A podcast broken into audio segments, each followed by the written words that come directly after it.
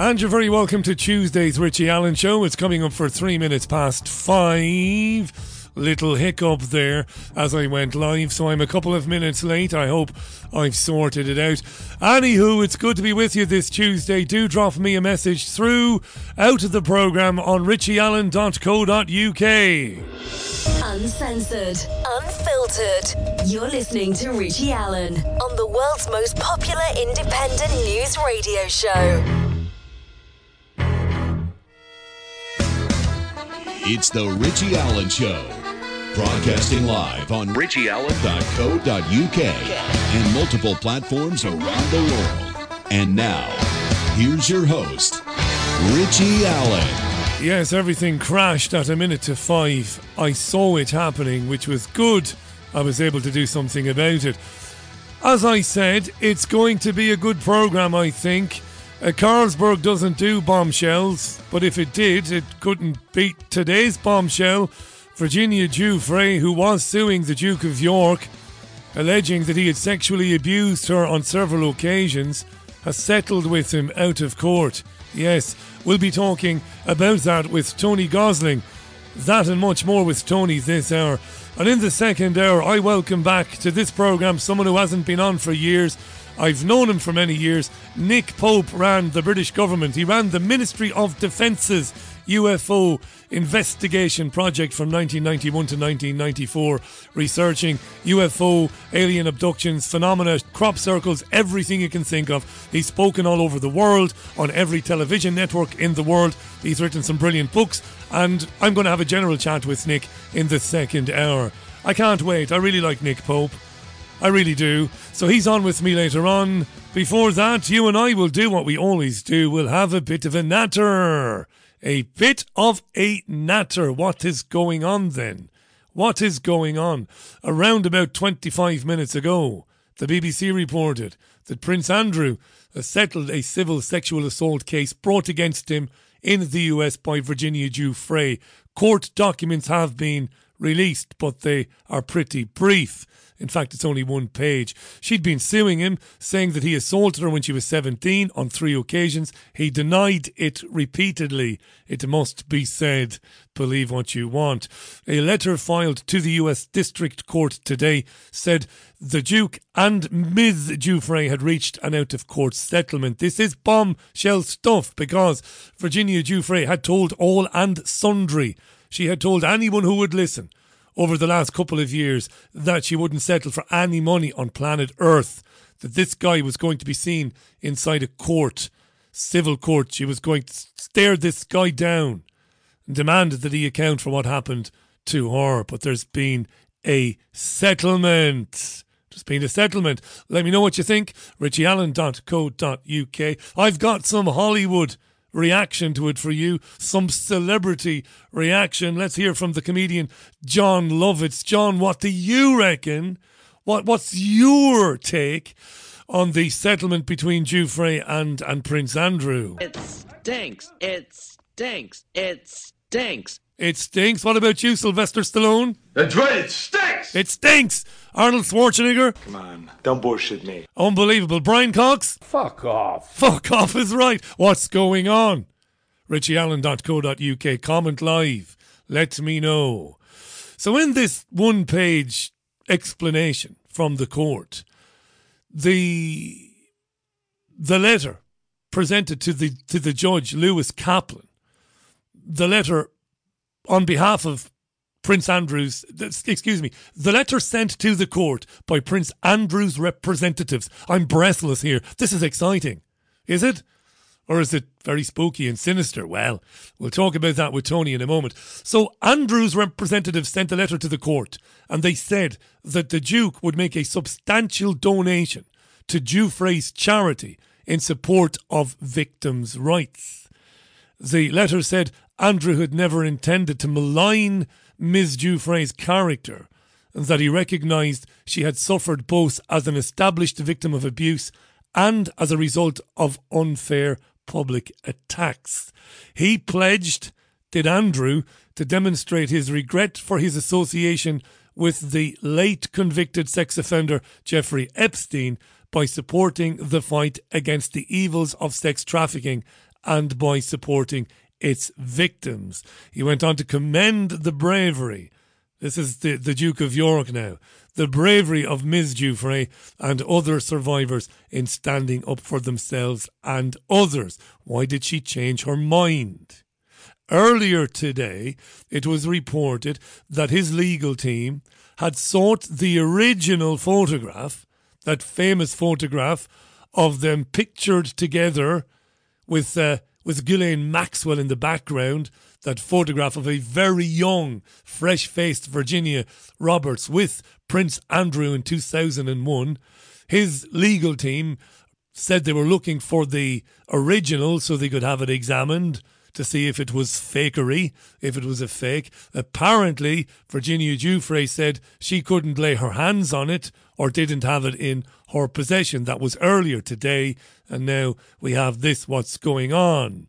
Did Ma Barker in Buckingham Palace get involved? Did she? Did she? The old dragon? Was pressure brought to bear on Virginia Roberts or Virginia Giuffre as she is now? What do you think, richieallen.co.uk? Should leave it there for the moment, really. I can't add anything else to that for the moment, but I know Tony Gosling will have something to say about it. He joins me in around about 15 minutes' time. I will read your comments out, of course, as I go along. You're listening to Tuesday's Richie Allen Show. Yes, the website is difficult to access at the moment because it's getting snowed under with traffic that happens from time to time. So, what about Russia then? And Ukraine and the claims by Western governments that an attack on Ukraine by Russia was imminent, that it was only hours or days away. What, what of it? What about it? Well, let's have a look. Let's see what the latest is. The uh, German Chancellor Scholz has been meeting with Vladimir Putin, the Russian president, uh, today in in um, in Moscow. That's been going on. Uh, Russia's defense ministry has said that some of the troops, Russian troops that were that had been positioned on the border with Ukraine, they are now returning to their bases after completing their drills. There is some expression of hope that this means the tensions will ease. Uh, but some military exercises are continuing there, apparently. Nobody seems to know just how substantial the Russian withdrawal is. Russia maintains, of course, that it has every right to do what it is doing. Russia says, listen, we were promised back in 1990 that NATO wouldn't move an inch further to the east. Of course, that promise was reneged on. Russia doesn't want Ukraine joining NATO. It says we're fed up of countries joining NATO, being surrounded by missile bases and army bases and navy bases. We don't like it. That's where this originated. Boris Johnson is planning on travelling to Ukraine, I think, in the coming days. So, really, there's not much more to tell you about that. But again, we, we, we will be discussing it, Tony Gosling and myself, when Tony is with me in a few minutes' time. It's 11 minutes past five. You, of course, feel free to opine on these matters and others through my website, richieallen.co.uk. Okie doke. Yes, a lot of interest in that announcement by Virginia Giuffre that she has settled that civil sex abuse case with Prince Andrew. Okie dokie. Uh, Cookie says, why do these people think their money, our money, why do, why do they think they can buy themselves out of trouble? Well, well, they can. That's the reason they can. There's a long history of it, of exceptionally wealthy people committing crimes, doing bad things, and then buying their way out of trouble. So uh, I suppose, yeah, lovely. Okay. Absolutely right. So many comments on that. So many comments. Right. Okay, let's move away from those stories. Has Putin played a blinder here? Has he? Now, I'm no supporter of the Russian government or any government for that matter. So don't um, read anything into that. But has he played a blinder? We'll, we'll come back to it, as I said. Uh, tennis legend Novak Djokovic has broken his silence. He's given an interview to the BBC from his tennis centre in Serbia. He's given an interview. Now, you remember, Djokovic was basically kicked out of Australia one day before the Australian Open tennis tournament in January. He was the defending champion, and he was hoping to win his 21st Grand Slam tennis title. But he was kicked out because he hasn't had a COVID jab. Uh, and sadly for Djokovic, Rafa Nadal, the Spanish tennis legend, who was also also on 20 Grand Slam titles, singles titles, he won, didn't he? So he moved on to 21. Djokovic gave an interview to a BBC journalist. Some of it is kind of interesting. You might have heard some of it, you might not. Here he is earlier today. Have you received any vaccination against COVID? I have not. Why? I understand that uh, and support fully uh, the freedom to choose, you know, whether you want to get vaccinated or not. And uh, I have not uh, spoken about this before, and I have not disclosed my medical record uh, and my vaccination status because uh, I, I had the right to keep that private and discreet. But as I see, there's a lot of uh, wrong conclusions and assumptions out there. I think it's important to speak up about that um, and, and, and justify certain things, right? So I, um, I was never against uh, uh, vaccination. I understand that globally, everyone is trying to put a big effort into handling this virus and, and seeing a, hopefully a, a, an end soon to this virus. And vaccination is probably the biggest effort that was made. Probably half of the planet was, was vaccinated.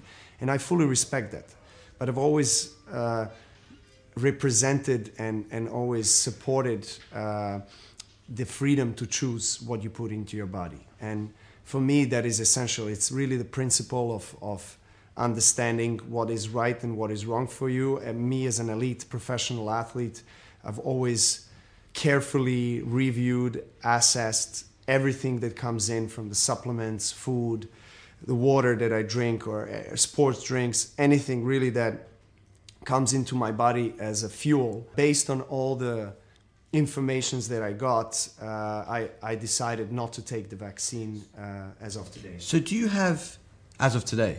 Yes, I keep my mind open because we are all we are all trying to find collectively uh, a best possible solution to end COVID. Right, yeah. Some took that as a kind of an endorsement of the jabs by Djokovic today. I, I think Djokovic is just being Djokovic, Djokovic is being pretty careful about the language he uses. Here's a little bit more of the exchange. I'm uh, unable to travel to most of the tournaments at the moment. And, and that's the price you're willing to pay? Uh, that, that is the price that I'm willing to pay. Ultimately, are you prepared to forego the chance to be the greatest player that ever picked up a racket, statistically, because you feel so strongly about this jab?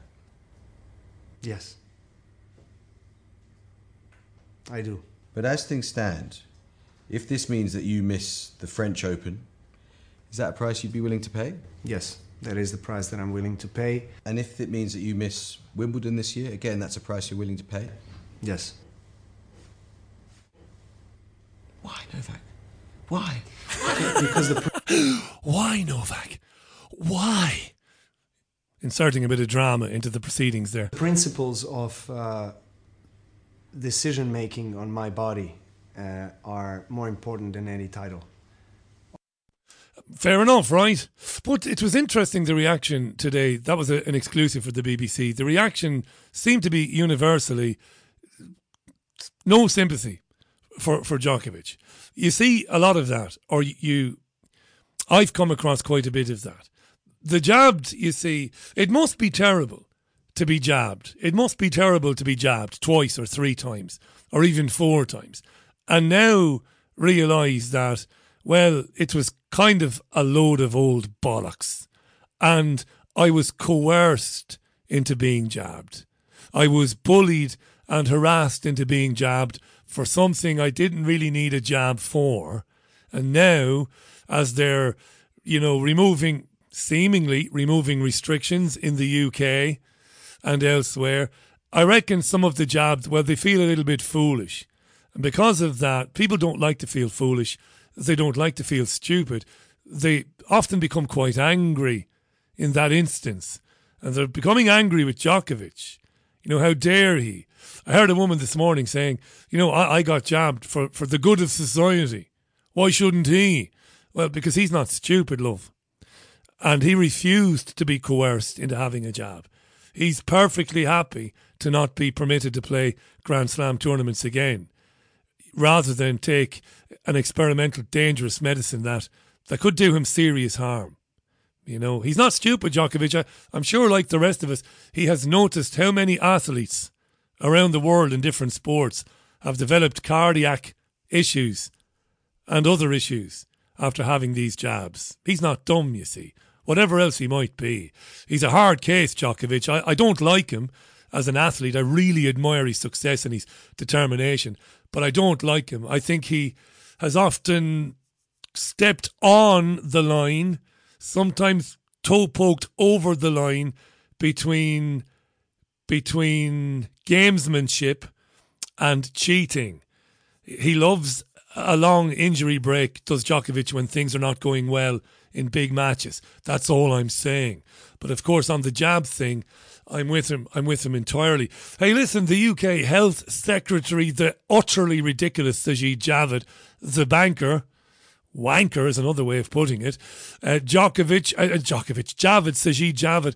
Interestingly enough, he of course had a take on on Djokovic's interview. Uh, what I would actually uh, say is that the the reason that you can have you know again once again you know, millions of spectators for sports, including of course uh, tennis, whether it's in Australia or in the future Wimbledon, is because of the success of vaccination programs. And it's it's it's interesting to note really that Mr. Djokovic thinks it's okay for sports spectators, all his fans, to take the vaccine that allows him to get back uh, to play the sport in front of them and earn millions again. It's okay for him to have them take the vaccine, but the vaccine is not okay for him. I think he should reflect on his decision. Yeah, you remember that madwoman Lowri Turner? Remember on the Jeremy Vine show a couple of weeks ago? It made us giggle. And I grant them selfish because they all they're saying is we want more time to see whether the jab's safe. So the rest of us, all of us, are the guinea pigs while they decide in some future moment. Oh well, it is since you've all had it, now I'll have it. So yeah, they're looking really at us to see if we keel over. Yes, exactly. And then they'll say, oh, well, we'll have it. Jeremy's But yeah. but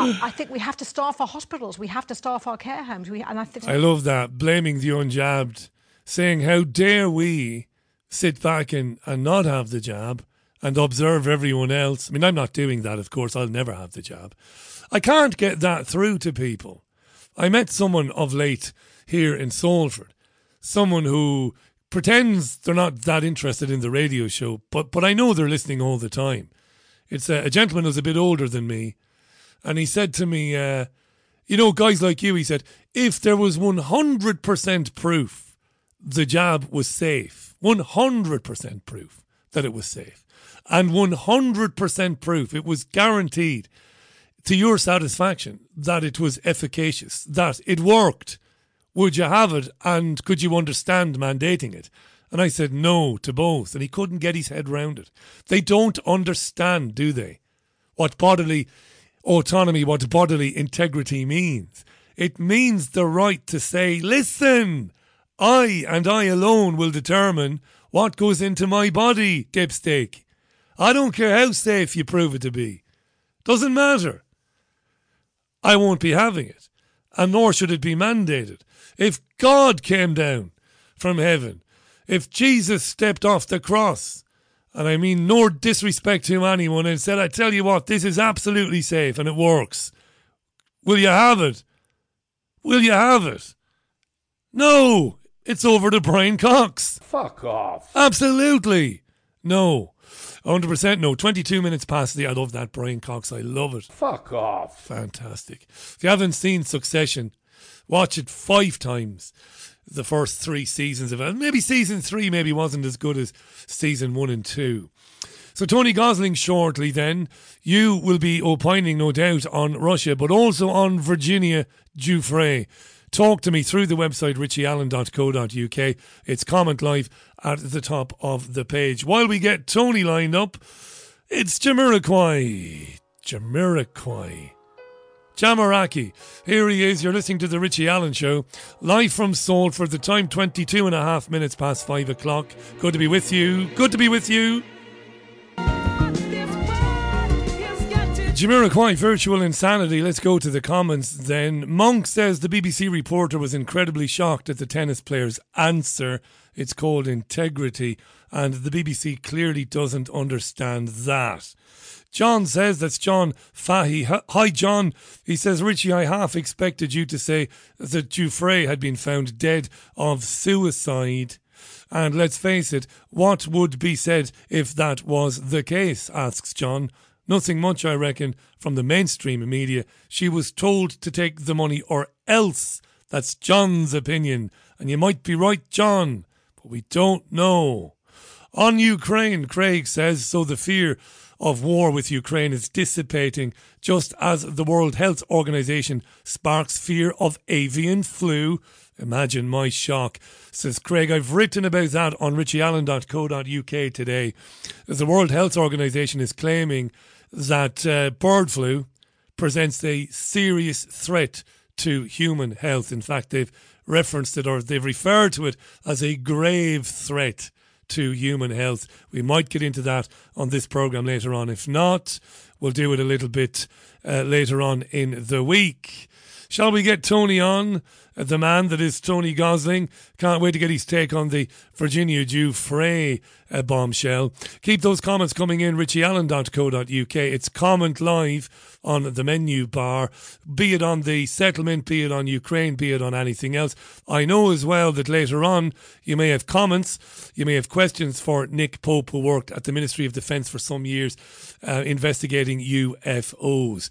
Now, Tony needs no introduction, former BBC journalist, of course, and hosts the excellent Not the BCFM Politics show from Bristol every Friday at 5 o'clock. That is a must listen. So the bombshell news is Prince Andrew has settled his US civil sex assault case with Virginia Roberts Giuffre. A letter filed to the US District Court today said the Duke and Giuffre had reached an out of court settlement. He has made no other comment. It doesn't look like he will. Tony Gosling, welcome back to the programme. What's going on? It's What- almost as if you knew, isn't it? Because you and I have been arguing the toss over Andrew for probably a couple of years now. for a couple of years. Uh, but but that being said, I am absolutely gobsmacked because the lady swore to everyone who would listen that she wouldn't take a, a, a penny, there would be no settlement, and that she would see this gentleman in civil court and he would have to answer for what she said he did to her. What do you think might be really going on here? Well, she was lying, wasn't she? Uh, anyway, uh, look. No, the- she wasn't she was. lying. She wouldn't. She said she wouldn't take the money. She took the money. Oh, sorry. Excuse me. My, I, I owe you an apology. You are quite right. She was lying when she said she wouldn't take the money. I thought you were suggesting she was lying when, when she said he sexually assaulted her, because I don't think she is lying about that. But, but, but why? Why give up the opportunity to face this guy? Is there something else going on? Has Look. somebody gotten to her? Look, it's just the usual stuff. It's called the filthy lucre. You know, this is uh, look. Okay, so I think what what Epstein and Ghislaine Maxwell were running there was a blackmail operation, and they've just done a fantastic job in extorting the biggest gang in the world. Uh, for however much this is, must be multi millions, and of course it's not going to some charity. It's going to uh, uh, Virginia Giuffre's uh, charity, uh, which is actually basically her tax exempt slush fund. What do you mean her tax exempt slush fund? Well, these these charities are used, and these foundations are used by everyone from the Carnegies to the Rockefellers to the Wellcome Trust to make sure that they can have big, vast amounts of money. They make excuses about what they're doing is all charitable, and they don't pay any tax. on That's. So unfair, that's where- Tony. Hang on a second. She's not the Rockefellers. She's not the Wellcome Trust. She's an abuse victim, and she's working with um, with charities that support the victims of abuse. I can well imagine that the charity is genuine. That this woman, having having been trafficked herself, would be genuine in her efforts to to support other women and other boys maybe who've been trafficked. You might be being a bit unfair there, T. Okay, well, I, you know, I don't agree that she's been sexually abused. That's not been proved in court at all. And I think she was a prostitute, if and when, as he probably did, Andrew slept with her. I know you don't mean any of this. You're just trying to get a rise I out of me. I do. Yes, I do. I think she was a prostitute. Effectively, you know, when people went to visit the uh, the um, Ghislaine Maxwell, uh, Mossad, son of a Mossad, probably almost certainly still a Mossad agent, and Jeffrey Epstein, who certainly didn't kill himself. Uh, whatever happened there, uh, then they were being they were expected to be able to have sex with their various people that were around, and I'm sure Virginia Giuffre was quite well aware of this. The only thing is, of course, this is She was the, underage. uh, platinum jubilee year, and the last thing that the Queen wants is to have some horrible, embarrassing court case. And so, you know, and, and Andrew, I would imagine, has quietly gone cap in hand to Mummy and said, "Look, I need a few million, Mum, and we can keep it all out of the courts." So you think Ma Barker down there in Buckingham Palace has gotten involved? I doubt it. Yeah, of Yeah. course. You know, because this is involves the royal reputation, and uh, you know they would pay any sort of money to keep that. that. That's mainly what their job is these days: is keeping the royal brand clean. And you know, Andrew was starting to sully it. You Actually, are um, sorry, T. You might very well be right. I couldn't, I can't contradict you because I don't know. There is another theory, though. This is educated guesswork. No, look, I, I, I and and and I- I'm I'm quite happy to to to endorse that. Yes, absolutely educated guesswork. There is another theory, though, and that theory is someone has gotten to Giuffre and said, "Make this go away now. There will be an offer. It'll be ridiculous. Take the offer and go away if you want to see next year, maybe." Look, I, I don't imagine that is yeah. I, if if they can pay money and make her go away, they'll do it, and uh, that's uh, it seems what the offer is here. Uh, but I mean, I do see Andrew still. and I know you disagree with me, which is fine. As a victim here, I don't think that there's any real serious problem with him having sex with a 17-year-old, especially when she's she's a prostitute. I personally don't agree with prostitution. But you have no. But- hang on, to You've got no proof whatsoever that this girl was a prostitute. This girl was a victim. Other, how she was underage. Of uh, uh, Maxwell and Epstein's guests did she sleep But she with? was groomed. Did Uh, she uh, know what she was doing? She's a victim. They're too. not lying, all Yes, I- these I- girls. I- Hang on, T. I am. I am going to shut up and give you plenty of room, as I always do. I do not like interrupting, but I've I've heard the testimonies of many of these girls. These girls were groomed, they were seduced, and ultimately they were kind of co-opted into doing things they didn't really want to do, and it spiraled. I see. I know. You know damn well I'm no virtue signaler. These girls are victims. I see Virginia Giuffre as a victim. She was taken advantage of, and Andrew didn't seem to give a shit how old she was or why she was there, what she was doing with Epstein, a man who Andrew knew was a pederast. Don't forget Okay, that. look, they're, both victims. Uh, the real perpetrators of this crime are the Mossad and the the Epstein Maxwell, you know, arrangement that they had, filming everything. By the way, uh, Yeah. so yes, of course she's a victim. He's a victim. You find me one prostitute that is not in some way a victim. Of course they are.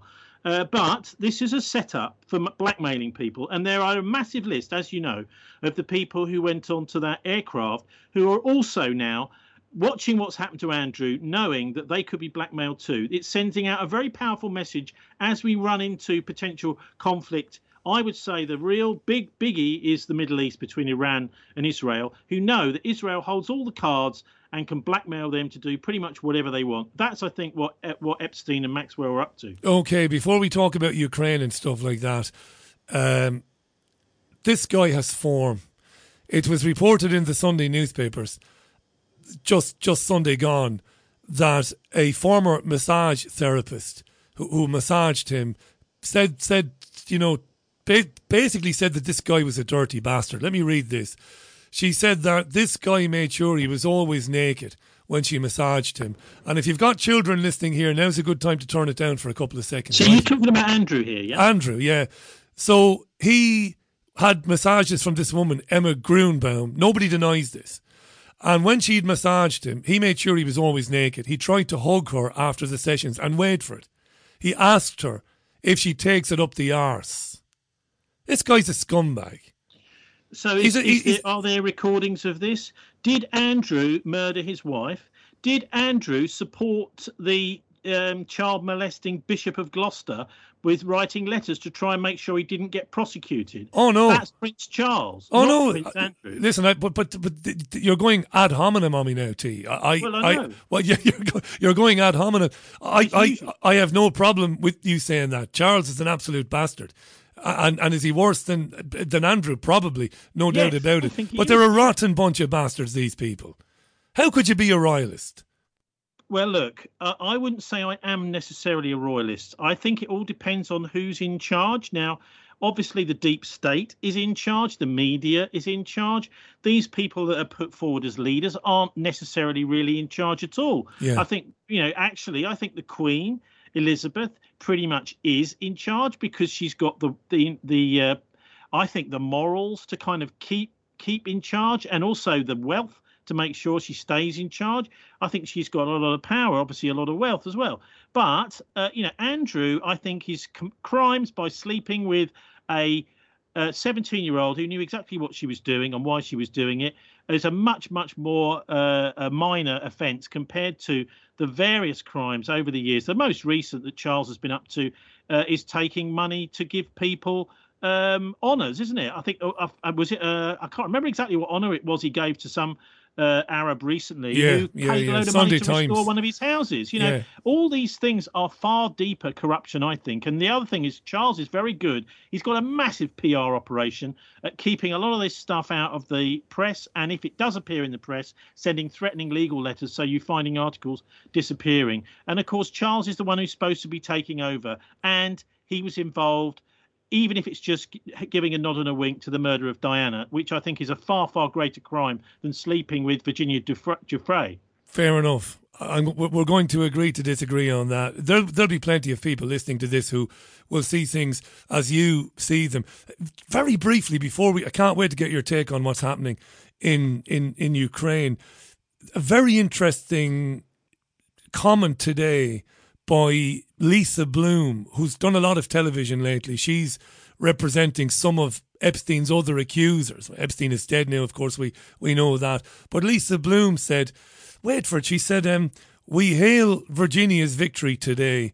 She has accomplished what no one else could, getting Prince Andrew to stop his nonsense and side with sexual abuse victims. We salute Virginia's stunning courage. Now, that is an amazing choice of words there. Lisa Bloom is basically saying that this was all about getting Prince Andrew to side with sexual abuse victims. She hasn't said, Congratulations to Virginia Giuffre. She's forced this guy, this this sex fiend uh, to, to settle. She said um, she's done well to get him to side with sexual abuse victims. That's very weird, isn't it? It is a bit weird, yeah. And I th- I do think Andrew probably did care how old she was. There was that amazing photograph of Andrew and Epstein walking in the park. And you know what? It's almost the look in Andrew's face and the, the and the slight sort of smirk on Epstein's face. It's like Andrew is saying to him, "Well, how old was that girl exactly? You told me she was X amount, you know." And I think he was worried that she was underage, uh, Victoria, and that he'd been lied to about her age, either by her or by somebody else. So, I you know, I see both of these two, uh, and, and there's a massive list of people who were victims of this honey trap situation with with Epstein and Maxwell.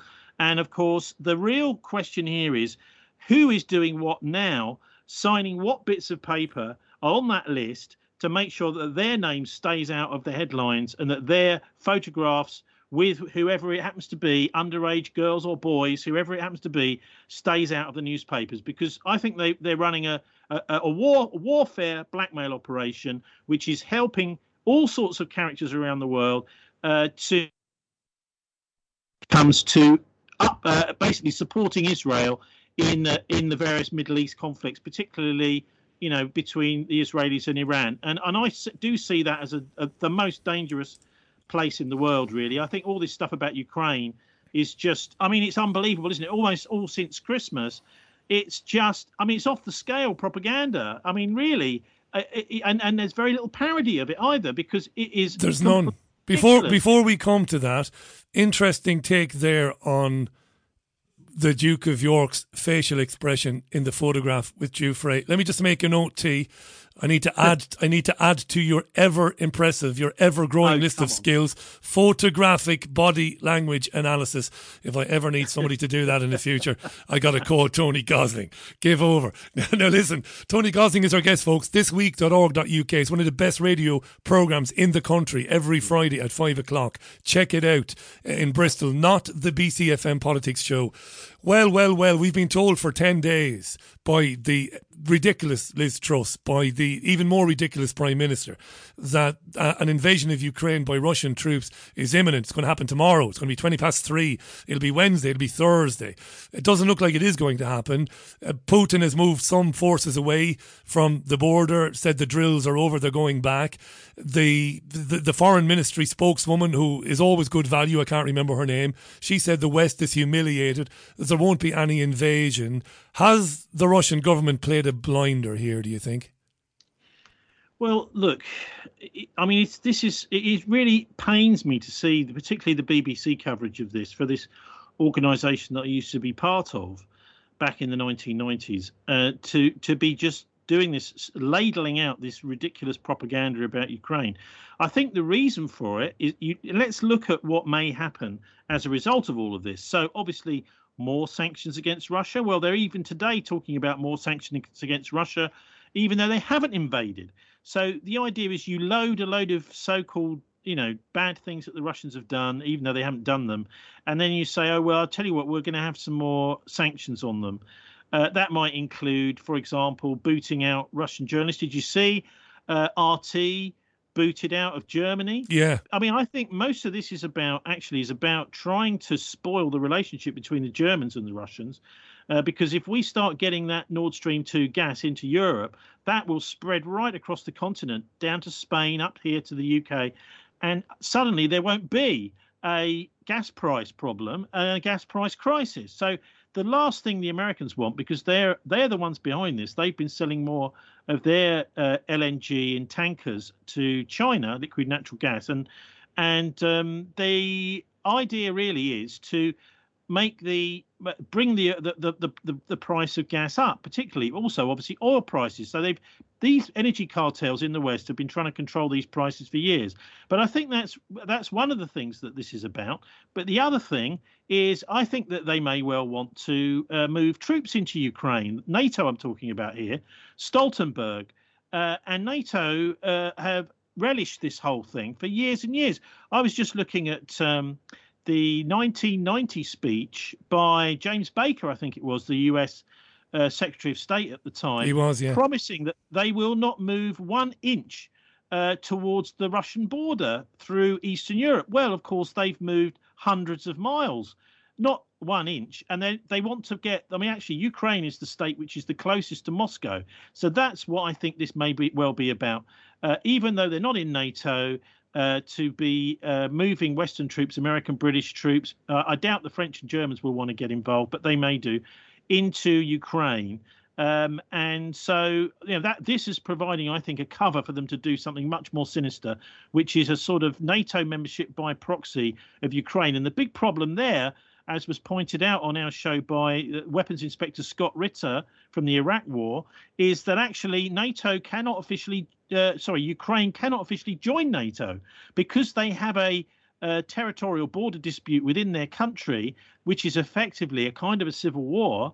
They are not allowed to join NATO by the NATO Charter because it would immediately mean that if they did join, that America and Britain and France and Germany, the rest of the NATO countries, would be at war uh, with the Donbass and and um, um, the well, the, you know, the separatist area in the in the southeast of of Ukraine.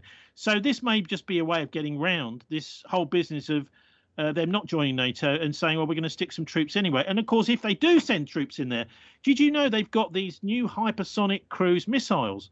You know, I don't know if you remember the 1980s. We had all the fuss about Greenham Common because the Americans were bringing in these uh, these portable, movable, vehicle-based ballistic missiles that could strike Russia from Britain. Uh, well, they were a complete disaster because they just turned us into a massive nuclear weapons target. We don't want to be a nuclear weapons target, thank you very much.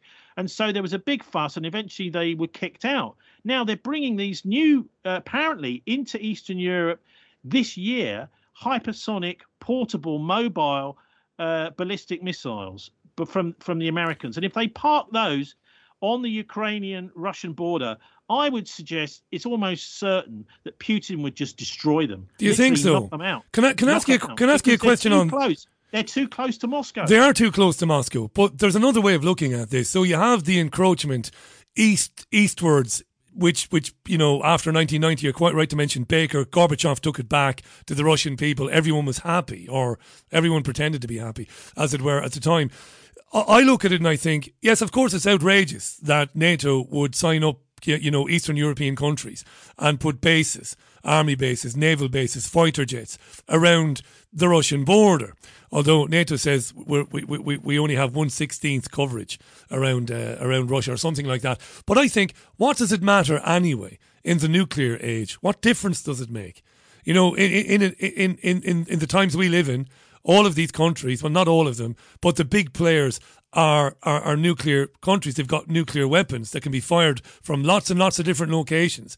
So this is going to sound very silly, but I'll say it anyway. A lot of this seems to be much ado about nothing. You know what I mean? If I was Putin, I'd be like, well, really, I couldn't give a shit, really.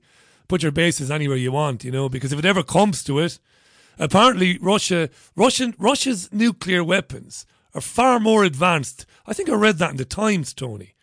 They're, they're far more advanced and ready systems ready than those in the West. Did you read that as well? It seems Look, I didn't read. I didn't read it in the Times, but you're absolutely right. They are. They are the right. Russian, uh, all the Russian weapons, pretty much, and the Ru- Russian readiness yeah. for war is far far better. They're they're they're better prepared for nuclear war. But the trouble with moving any any of these kind of hypersonic weapons close to, I mean, the main places would be possibly Romania and Poland, close to Russia is the is the amount of time that the, that a hypersonic nuclear armed ballistic missile takes to get to Moscow is so short that it wouldn't necessarily enable the Russians to hit back. So this is this would counteract the whole idea of mutually assured destruction. Right. The idea that is that they won't fire at Russia, they won't bomb Russia because they know that nu- Russia will nuke them back. Now, if they get too close, then that isn't necessarily going to be possible. So that's why they're so nervous about this. You know, it's basically a Cuban Missile Crisis on steroids because we're talking about hypersonic speeds, much quicker than the you know the 1960s style yeah. style uh, ballistic missiles. Uh, and it's a it's a Cuban Missile Crisis in it basically in reverse.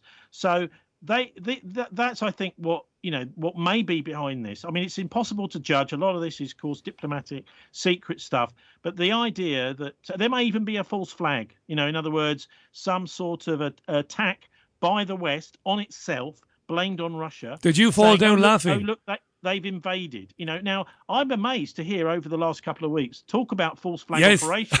I thought I thought this was supposed to be the realm of conspiracy yes. theory nutcases. Anyone that looks into the beginning of the Second World War, the, the German invasion of Poland, will find that was a false flag incident. The Germans kidnapped a whole bunch of uh, uh, Polish uh, and then shot them shot them dead. I think actually they gave them lethal injections and then photographed them, saying, "Oh look, the Polish have invaded." I've Germany. read that too. And yeah. in fact, that was reported right round the world, including yeah. in the New York Times. Oh look, isn't it terrible? And the next day, the Germans invaded them. So that was another. These false flag operations, and Julian Assange was completely right that the only way that these wars can get started is through lies. And his job, and my job, and your job, and any decent journalist's job is to name and shame those liars and those lies before a war is allowed to start. I was going to ask you before you brought it up did you fall off your stool or chair laughing when you heard Liz Truss say that we suspect the Russians will do a false flag? They'll make it look like they were attacked by Ukrainians because I, I nearly choked. I laughed so hard at that. You know, the cheek of these people. They've been doing it for centuries and and even this government. Uh, you know, I don't. We talk about Libya, the lies about Libya. You know, um, Tony Gosling is our guest. Just to finish on this, T on this subject for for the moment, you don't expect then the Russians to invade Ukraine, at least not in you know in the short term. You know what? The funniest. It would be lovely to do a sort of comedy turn on this, wouldn't it? The funniest aspect of all of this is poor old Zelensky, the guy that played uh, a president on TV, you know, is now the real president, a bit like Reagan or something. He's saying, "No, can you stop talking about a war? Stop!" Because all of the international investors are starting to pull out of Ukraine. That's right. Stop it! Stop it! Stop it! He's saying, but of course that isn't reported here. You know, very, very little. And and I, and I would, you know, every night now I'm switching on RT because I'm wondering. Uh, you know, how much longer are we going to be? Uh, you know, how long is it going to be before John Birt and his company that runs Eutelsat or one of these other big you know, distribution or free Freeview or Ofcom are going to ban them because they've been doing a fantastic job in taking a lot of this stuff down. Um, with I think a sort of half Russian, half uh, English woman, young woman reporter, doing a terrific job on pulling it all apart and actually poking fun at some of the ridiculous stuff. It's, it, I mean, it's almost not the nine o'clock news if it wasn't so, you know, ridiculous. You know that the the actual fact is that of course the Russians have got 100,000 or so troops near the border because we keep threatening that there's some going to be some sort of war going on there. That's the reason why. That's why they're uh, doing and, it uh, they are quite within their rights to have troops within their own borders. And if we were to stop the rhetoric then maybe those troops would just pack up their bags and go home and some of them have, but but but as as to how many have withdrawn and finished up their exercises, we don't know. Tony Gosling is our guest. Uh, the the the politics show, not the BCFM politics show, Fridays five o'clock. this Thisweek.org.uk, brilliantly produced program, always interesting. Check it out now. COVID. The government is going to announce the end of free lateral flow tests for people, and I I opined today and I'm probably wrong, but I thought I'd put it out there. That might be the end of what some of us call the scamdemic. Because if people are not prepared to pay for COVID tests because the cost of living is spiraling and people are squeezed ever more uh, as as the days and weeks go by, um, that's the end of it, isn't it? I mean, if people are not taking these tests, the news media, the mainstream media, can't report every day. Oh, there's been another 10,000 cases. So, uh, what do you make of that? The free COVID tests going. What's likely to happen there? I don't think people will buy them, will they?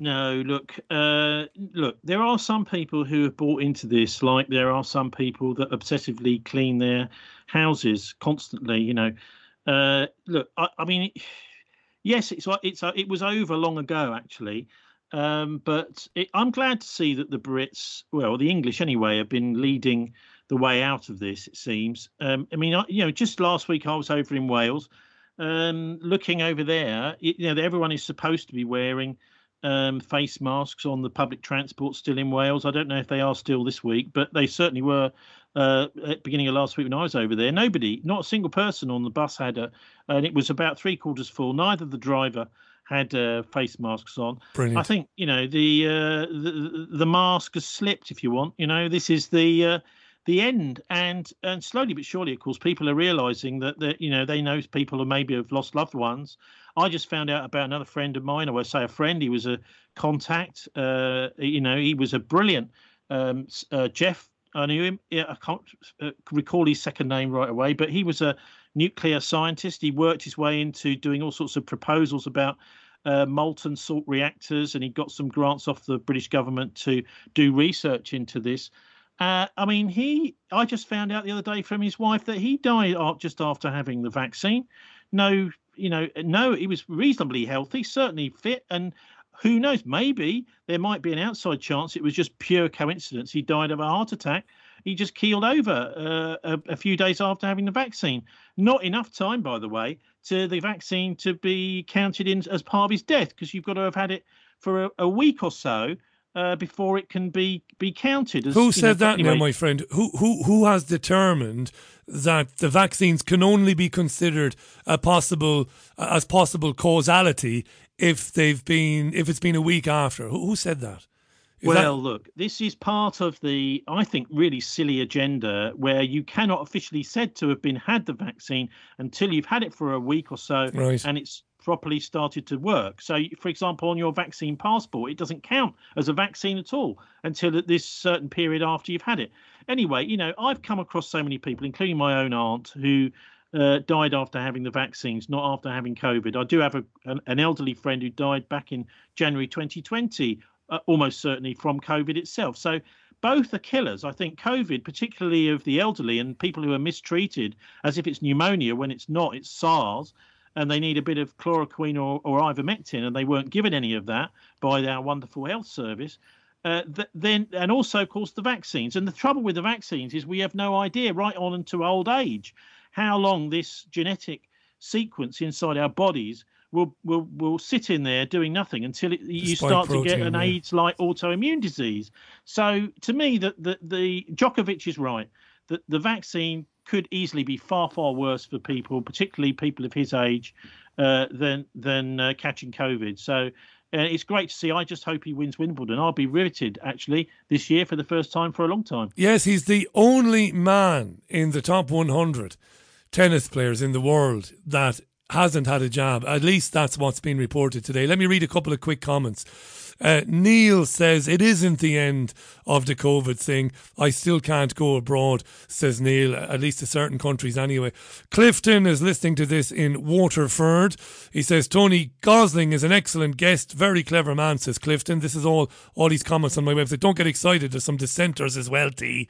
There's some dissenters. Uh, Joe says, according to the Duran, the Nord Stream pipeline has been knocked on the head. I might have heard something on Sky about that today. William says the Ukraine crisis is clearly a huge distraction. I think Tony might have some sympathy with your opinion there. William will hear from him in a moment. Massive amount of comments coming in here. Scottish Al says if Prince Andrew was totally innocent of any wrongdoing, he should be trying to clear his name and prove that the allegations are untrue in court. Al, the burden of proof, my friend, isn't as high in, in a civil case as it is in a criminal court. So I have no time for Andrew, but uh, I could understand in some instances why somebody would settle out of court. Civil cases, 51% is the burden of proof, and that's not good, is it? I wouldn't take those odds myself.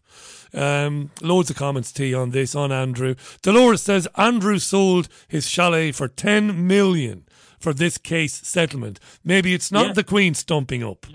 Well, maybe, yeah. It, maybe it is. Maybe the figure is ten million by some amazing coincidence. In which case, Virginia is uh, quids in, isn't she? Absolutely. Faisal, lawyers. Faisal says, I'll put this to you.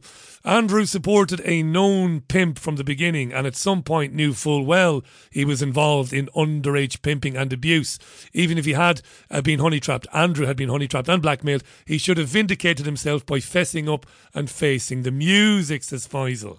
He must have known. He knew he was a pedophile and he went and met him in New York. I mean, I know, I've known you for years. And once we've never met, but we're mates. We've spent a lot of time on radio together, even though we've never physically met. Please God, that will change, and I can buy you a much overdue beer. I'd be delighted to have a beer with my mate T. But here's the thing, Tony. I know that you wouldn't go back to a pal that had been convicted of child abuse. You wouldn't. You, you'd give him the, you know, you'd give him a wide berth, but to, to say the least, I know that about you. So what's he doing, uh, associating with known pedophiles? Well, look, I mean, I don't know that, that if that's true. I mean, you know, I, I associate with all sorts of people. I wouldn't necessarily want to be their friend, but I would, you know, actually be concerned about how they were, especially if they've been convicted and, like someone like Andrew, had their name dragged through the mud on the international press. I actually, I know it might sound silly, I love everyone, you know, and the fact that someone has committed a crime doesn't mean to say, and you know, and, and of course that you know, who knows what reasons might be behind that. There's lots of people have committed crimes. Maybe you have, Richie. Maybe I have. I certainly don't. Uh, I wouldn't, you know, want to be associated with something, but that doesn't mean to say that I wouldn't go back to somebody who I thought had had a terrific time, made some terrible mistakes, Uh, uh, because I think where there's life, there's hope, and I think you've always got to have love at the bottom of relationships. It doesn't mean to say that you should be stupid and, and pat someone on the back for committing a crime, but we're all human. We all make mistakes. To err is to be human, is what you're saying. I know, but some mistakes are greater than others. And that's one, it's an interesting one. Before we part company today, I did a show on, on Talk Radio Europe years ago. I, I had I I'd been left down by a guest. It wasn't you. You always turned up. I'd been left down by a guest, and I decided I I never minded that anyway. I'd have a good you know a good rant about something, and I decided I would poke the listeners, and I asked them about forgiveness and time served. You know this idea that if you've if you've served your sentence, you've paid your debt to society, and therefore you should be given a clean slate, and people should if not open their arms to you, they should let you get on with your life. That seems to be true when it comes to everything except child abuse. Everything well, I else. wouldn't say I wouldn't say a clean slate, no, because I think you know these things need to be recorded. If someone is a proven criminal in a certain particular area, I think that should stay with them for life, actually, because you know, say for example, if I was employing somebody that had already been a fraudster, you know, I would want to know that, and and I probably wouldn't give them a job if it involved, you know, some sort of responsibility for money. Uh, but ha- having said that, I think you know there is room for everybody to you know make make make their way back to the proper world, the real world, the normal world, and actually to you know, repent isn't what it's about. It's to sort of sort of reflect, reflect with yourself, look in the mirror, and say, well, actually, that was a really stupid thing to do. And I think you know, ever since we were kids, we were doing things, silly things, and and looking at ourselves and saying, hang on, that's the wrong thing to do. And you can. The only person that can change you, Richie, is you yourself. Tony, it's always brilliant to have you on, mate. Thanks for um, for those thoughts. Fridays, five o'clock, not the BCFM politics show. For more on it, go to thisweek.org.uk. Also, check out Can I just have a final word, Richie, which is about Ukraine? It's about NATO because I think we need to understand this isn't just Britain. It's not just America. It is this pernicious Brussels-based organisation with a building shaped, if you look at it from above, as the SS. It actually has these two zig runes, SS zig runes. And I would suggest NATO is exactly what the Nazis were uh, in the 1930s. Uh, we had loads and loads of these SS people come over to the United States, not so many to Britain, uh, integrated into the CIA by Alan Dulles. Uh, and I did a book about this, as you may know, which is looking at the British involvement. Uh, it's called The Traitors of Arnhem, and it's about the reasons why the Battle of Arnhem was such a disaster and so many British soldiers were killed.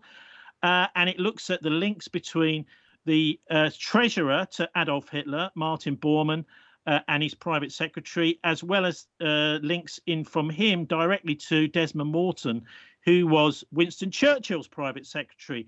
And I believe that the British used some commandos from the Hayling Island to bring Bormann out right at the very end of the Second World War under the noses of the Russians. So they had all the signatures to the Nazi bank accounts at the end of the war. And they used that money to set up a Fourth Reich.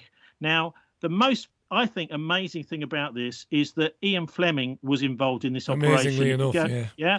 And so after the war, Fleming knew he couldn't write about this because it was all top secret, but it, he started getting it out of his system by writing the Bond novels. And I think it's just an amazing story that led to that. And it's so lovely to be a part of getting the facts out, I think, to the public long after these events have, have taken place. It's a terrific read, The Traitors of Arnhem. Go and look for it online. Find it on Tony's website, bilderberg.org and thisweek.org.uk, The Traitors of Arnhem. Until next time, T, thanks again.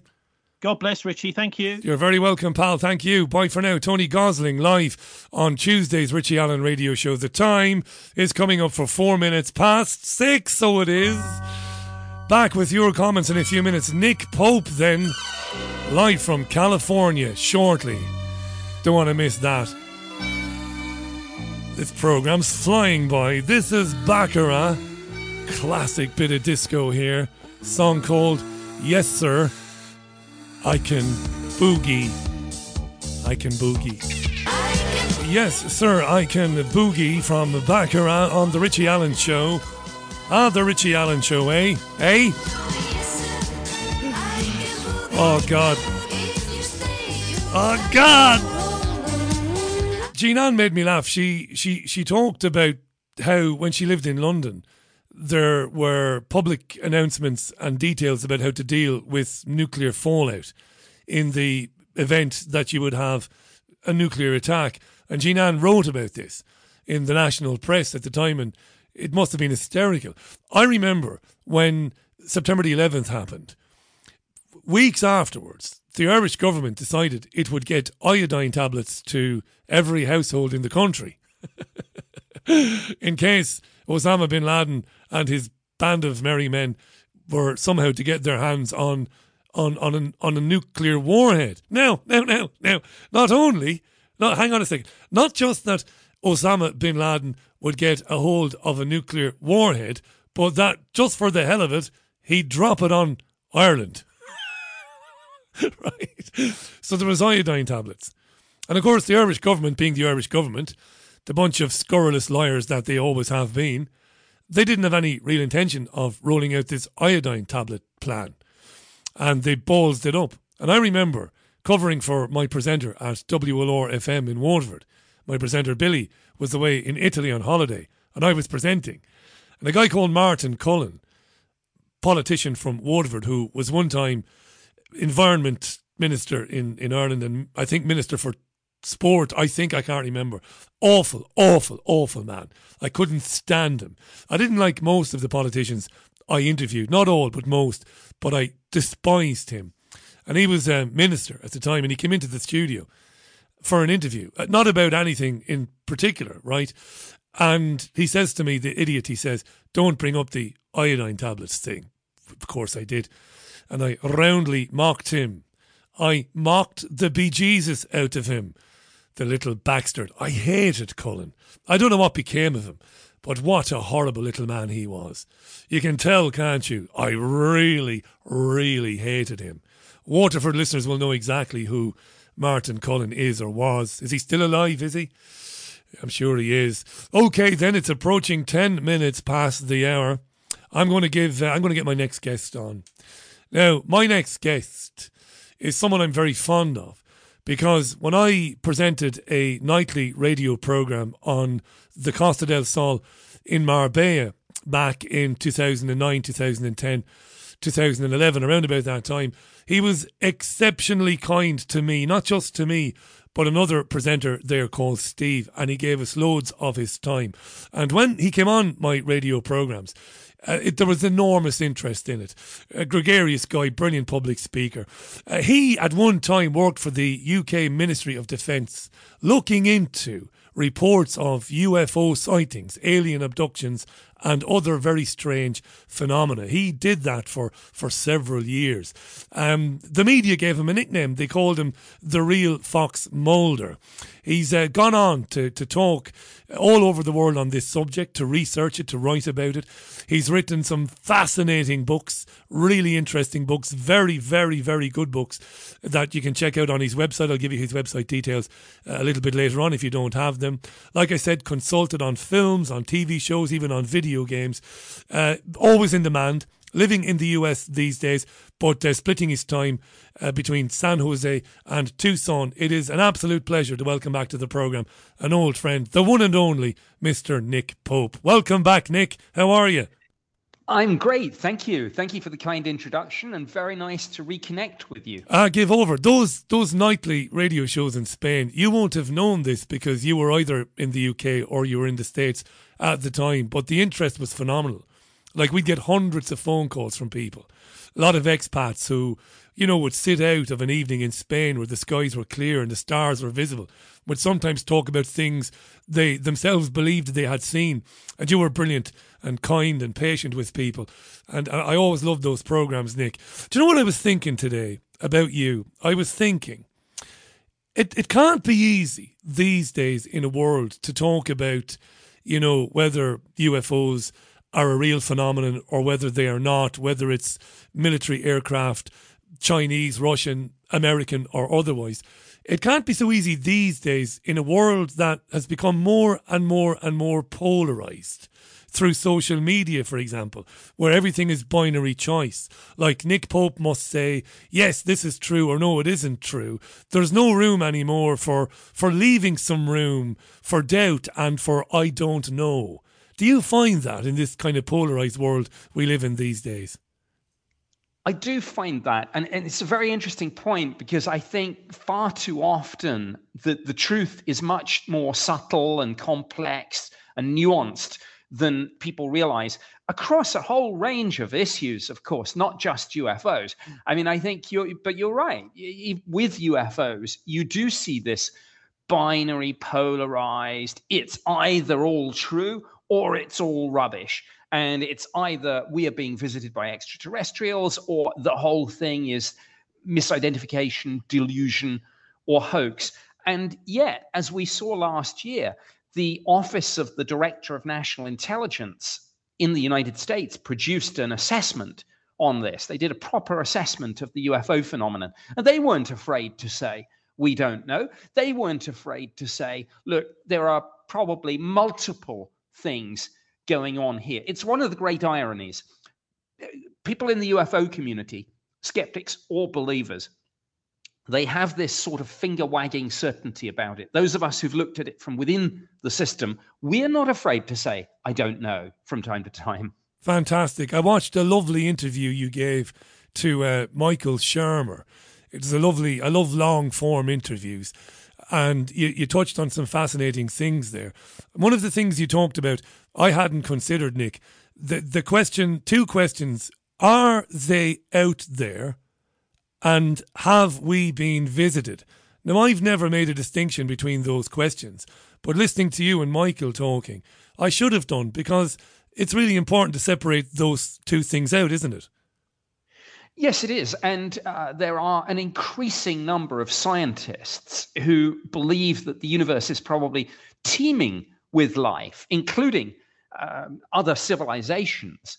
But, but they still say that light speed is an absolute barrier. They don't believe in any of the workarounds like warp drive or wormholes, and and so therefore they they live in this interesting world. These scientists, where they think there, there's life out there, but that we'll never meet it. We might perhaps pick up a, a radio signal from a civilization, but they think light speed is is just something that we can never cross. I'm not sure I agree, but yeah, the distinction is important. Uh, it's perfectly possible to believe that that there's life out there and still be a complete skeptic about UFOs and in terms of alien visitation. You've been saying something for some time too, which fascinates me. I have considered it, but I've not thought too much about it. The possibility that more advanced life or, or a more advanced civilization might not be biological. In fact, it might be machine in, in its makeup in in its biology, for want of a better way of putting it, and that might, you know, explain if some of the sightings are, are genuine and if visitation is genuine. That might explain that you know if, if there were machines long distances and uh, you, you know even traveling for hundreds or thousands of years wouldn't be a problem that's really interesting to me that yes the uh, i mean the phrase that is often used with this is, is the, the post biological universe. The idea that, that life arises and then evolves as biological, but just as we are beginning to experiment with, with you know things things like implants um, neural chips those those sorts of things you read read a lot about some of the the things that that people like Elon Musk and and some of the other uh, tech entrepreneurs are doing. And, you think how long how, how long away we've come in such a short time. You think you think back to the sort of code breaking of people like alan turing in the second world war and, and then those clunky post-war computers in the 50s and now we've all got these amazing sort of handheld devices with with chips and processing power that's that's more than the processing power of every computer that went into for example uh, apollo 11 and, and you think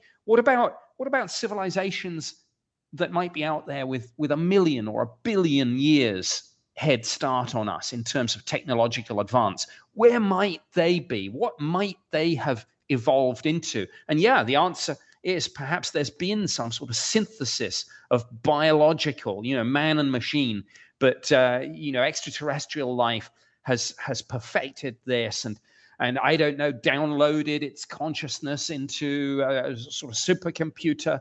Um, created the the perfect sort of immortal robot, indestructible. Um, you, you know the possibilities are endless. Are endless, and right? quite scary. And scary. I love that you you you you put out there the idea you know, so advanced to download consciousness into machines, maybe millions of years in the future, maybe not millions of years. And that kind of ties in neatly with some of the things I talk about sometimes on this program, which is transhumanism. And we might have touched on this years ago on, on some of the, the, the, the Spanish uh, shows, but there is definitely a movement, you know, or, or there are movements around the world. People are looking at doing that of you know p- p- getting us into metaverses and stuff like that. Um, Musk is working on chips that will you know sit on the surface of the brain and will allow people to down allow people to download stuff on the internet straight into their uh, their their their minds. So who's to say that that that Rich Terrile, who you'll know well, the, the NASA guy who's been on this program, who's to say that he's not wrong when he thinks that maybe some of the things we see in our sky if if they are genuine encounters, genuinely non-human, maybe they might be future versions of ourselves, Nick. I I love that as a theory. Yeah, why not? And and that would explain certainly for those people who claim to have had close encounters and report what look like humanoid um, figures. You know, maybe I mean maybe the the human form or something like it is is something that's favored by um, you know evolution, uh, you know, random genetic mutation, natural selection elsewhere in the universe. But maybe, as you say, maybe um, the, the the idea that's what we'll evolve into hundreds of thousands, millions of years in the future. And one thing that I do know is that that we see this in almost everything, almost everything that that you know yesterday's science fiction becomes today's science fact and, yeah. and for anyone who's listening to to your mentioning for example Elon Musk and the, the neural chips, I mean, and, and is skeptical, we should remember those people, if, if they're doubting it, should remember that we already have sort of some fairly basic things, admittedly, but but some people who are paraplegic or quadriplegic are are beginning to be given prosthetics which can be animated with with the power of the mind. the mind yeah. And and people who are paralyzed um, are, are, perhaps the first people who are uh, experiencing this, but ultimately uh, the transformation of of of uh, humanity, the evolution, and perhaps the fusion of humanity with machines and with technology. I mean, the Ministry of Defense has on its website uh, various think pieces called uh, for example, human machine teaming. And, and it starts off just about smarter use of technology, but it evolves into some pretty far out concepts. Can I ask you, on the MOD website? Can I ask you on, on a human, on a personal level, do you are you concerned about any of those developments? I, I am. I'm going to put it out there. I've I've expressed my concern on on the program before. I'm I'm a spiritual guy. I wasn't a few years ago, but I'm becoming more of a spiritual guy, and I'm not thrilled about you know the what I see to be a kind of a headlong kind of a rushing into merging us with with technology. I love technology. I'm no luddite. You know, by all means, develop technology to where we can use it to to serve our needs. But the idea that we would merge with it. Now, again, I'm not in any way, you know, including in that the great examples you gave, which are very, very helpful you know, people who were, were not able to walk, people who were missing limbs. I'm not talking about that. But just in general, us kind of merging with machines, I don't like it, Nick. Do you have any concerns about that yourself?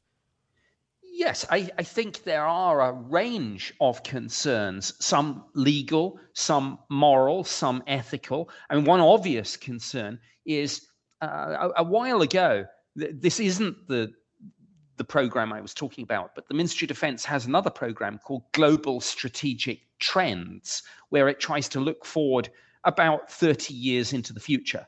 And, and one of the sections in the Global Strategic Trends report has been entitled Human Augmentation. And it said, look, you know, we, we start off, as, as we discussed, with the, the paraplegics, the quadriplegics, but, but then you start thinking, well, what about enhancements for healthy people? What about eyesight, for example? At the moment, we see in the visual spectrum, but what if you could, what if you could enhance that and and you could build a, a, a device, you know, whether it's a, a pair of glasses or whether it's an implant that would enable you to see not just as we can see now, sort of 2020 vision, but let's let's put in a, a, a you know a, a telescopic capability. Yeah. Let's put in infrared. Um, let's you know let's let's do this and let's do that. Let's uh, and, and and it's a slippery slope. And of course, one of the big problems is that this starts off, as most things do, being a technology for the rich. So you get the sort of haves and the have-nots, the the Homo sapiens and the Homo superior, who are the ones who can afford this. So I think there are issues. On the other hand, you know, I don't want to be completely sort of saying that we should stay as we are forever if there are improvements. That's that's why I think we've got to think long and hard about this. I mean, people like Elon Musk say it might be the one way to defeat a, a robot rebellion, an AI takeover, is to fuse with it. Because yeah. otherwise, I think the, the feeling is, what if you do get AI that's that's so much brighter than us that it it regards us with with contempt, but thinks, well, we need to eliminate them before they pull the yeah, plug. Yeah, and, and and you know, you touched on it briefly there a moment ago. My concern is always about sovereignty and freedom. You know, the freedom to make decisions for myself. You know, whether it whether that be a medical decision, the freedom as to where I can go and where I can't go. But but importantly, the freedom to think as I would like to think and I worry about the, the movements towards you know the transhumanist thing. It, it always seems to me it, it, it ends up dystopian in my mind anyway. However, which way I look at it, Nick. Let me just remind our listeners, folks, you're listening to uh, an old friend of mine. You know all about him. Uh, Nick ran the Ministry of Defence's UFO investigation project uh, for several years in the early 1990s. What a fantastic job that uh, must have been for Nick, investigating all sorts of strange uh, phenomena, but but UFO UFOs, alien abductions. He's always, at least when I've spoken to him, when I've read him, has always kept an open mind on, on the subjects and he's never come down. Nothing is black and white with Nick. The shades of grey, which I which I like. He's contributed to books, to TV shows, to films. He's written six best selling books. Go to his website, which is nickpope.net. You'll find uh, his non fiction books and you'll find his fiction books. You, you, you can't do, you can't go wrong by ordering Open Skies, Closed Minds. Great read that, Nick terrific read. I recommend Thank it. NickPope.net. Nick is our guest. Let's go to the questions, Nick. Yeah, I love it. By the way, there are hundreds of questions coming in through my website, richieallen.co.uk. Ewan says, Richie, I hear what Nick says about not knowing for sure about the UFOs, ETs, etc. But does Nick suspect it's one of these closed questions, Nick. Do you suspect that there are people on this earth who do know exactly what's going on? That's always a great. I know you've been asked this a zillion times. You're probably sick of it, but I think it is a great question. Are there people, do we think, who might know? Do you think there might be someone who has a definitive answer to that question? Someone in some position of authority? There may well be, probably in the United States. I mean, I'm never one of these people who's arrogant enough to say, you know, oh, I would have known. I yeah. I know enough about the the highly classified, deeply compartmentalized world to know that sometimes there could be someone in the very next office doing something related that that I don't have the the quite the same security clearance. So yeah, it, it is it is perfectly possible. I, I mean, I I'm never one of these people who says I know more about this than than anyone else. There's probably somebody somewhere whose name we'll maybe never know, whose you know agency we may never be able to discern, uh, who's got a far better handle on it than than I. And uh, yeah, I, I, would I would love to have a, a, look through their computer inbox for sure. No doubt about it. Now, I, as well as speaking to you many times over the years, another great recurring guest. I never tired of listening to him was Jim Marrs, who wrote Alien Agenda. Rest in peace, Jim. By the way, uh, I loved Jim the Texan. I don't know what relationship you had with with with, uh, with uh, Jim Nick, um, but I, I enjoy I always enjoyed speaking with him. And towards the end of his life, Jim used to talk about, and he was very eloquent, Jim, so he used to make a good case. He used to talk about something called predictive programming, which again I know you've looked into and you've talked about. And Jim believed that the the advent of so many science fiction television programs and films, in Jim's opinion, he felt that we were somehow being readied uh, as, as a species, as a people, readied, kind of programmed through watching films like the ones we I've just mentioned to to be prepared for the inevitability of an encounter or of contact. Uh, again, forgive me because I know you've been asked these questions before, but many of our listeners maybe won't have heard your answers. Predictive programming readying us for some inevitable meeting with, with, with an alien life form. What do you think of that as a theory? Well, I've I've been accused of being part of that program myself. this this idea that there's this covert effort to slip references into a whole range of, of pop culture uh, to acclimatize people to this. And I, I, I mean, yeah, I've been involved in consulting on various sci-fi movies, TV shows, and video games. But I, with hand on heart, we didn't. We're not doing it. We, we're not doing it to get people ready. I mean, it, I think it's just because it is entertaining. I, I thought Jim was great. We we spoke together at many conferences. He yeah. was always very good company. Always you know, a real polymath. He knew such a lot about a, a wide range of things. I don't think he and I really agreed on on this one, but but who knows? Again, maybe that that person that I mentioned sitting in a uh, a dark room in some unnamed three letter agency. Maybe that person was running that program and not me. That's why I loved speaking to you so many years ago. You always leave room for, you know, maybe. I, like that. Nick Pope is our guest. So if I accept that, that Jim was wrong, and I don't know that Jim was right, I'm very open minded, that predictive programming isn't a thing. Let me ask you this then. With all the films that we've seen, it's, they've been amazing. I mean, I keep going back to Interstellar with Matthew McConaughey because it blows my mind the possibilities of it. And I keep watching these films. So if it's not some agenda to condition us to be prepared for it, has it conditioned us to be prepared for it, Nick? In any case, like I wonder what this is pure. I'm, I'm, asking you.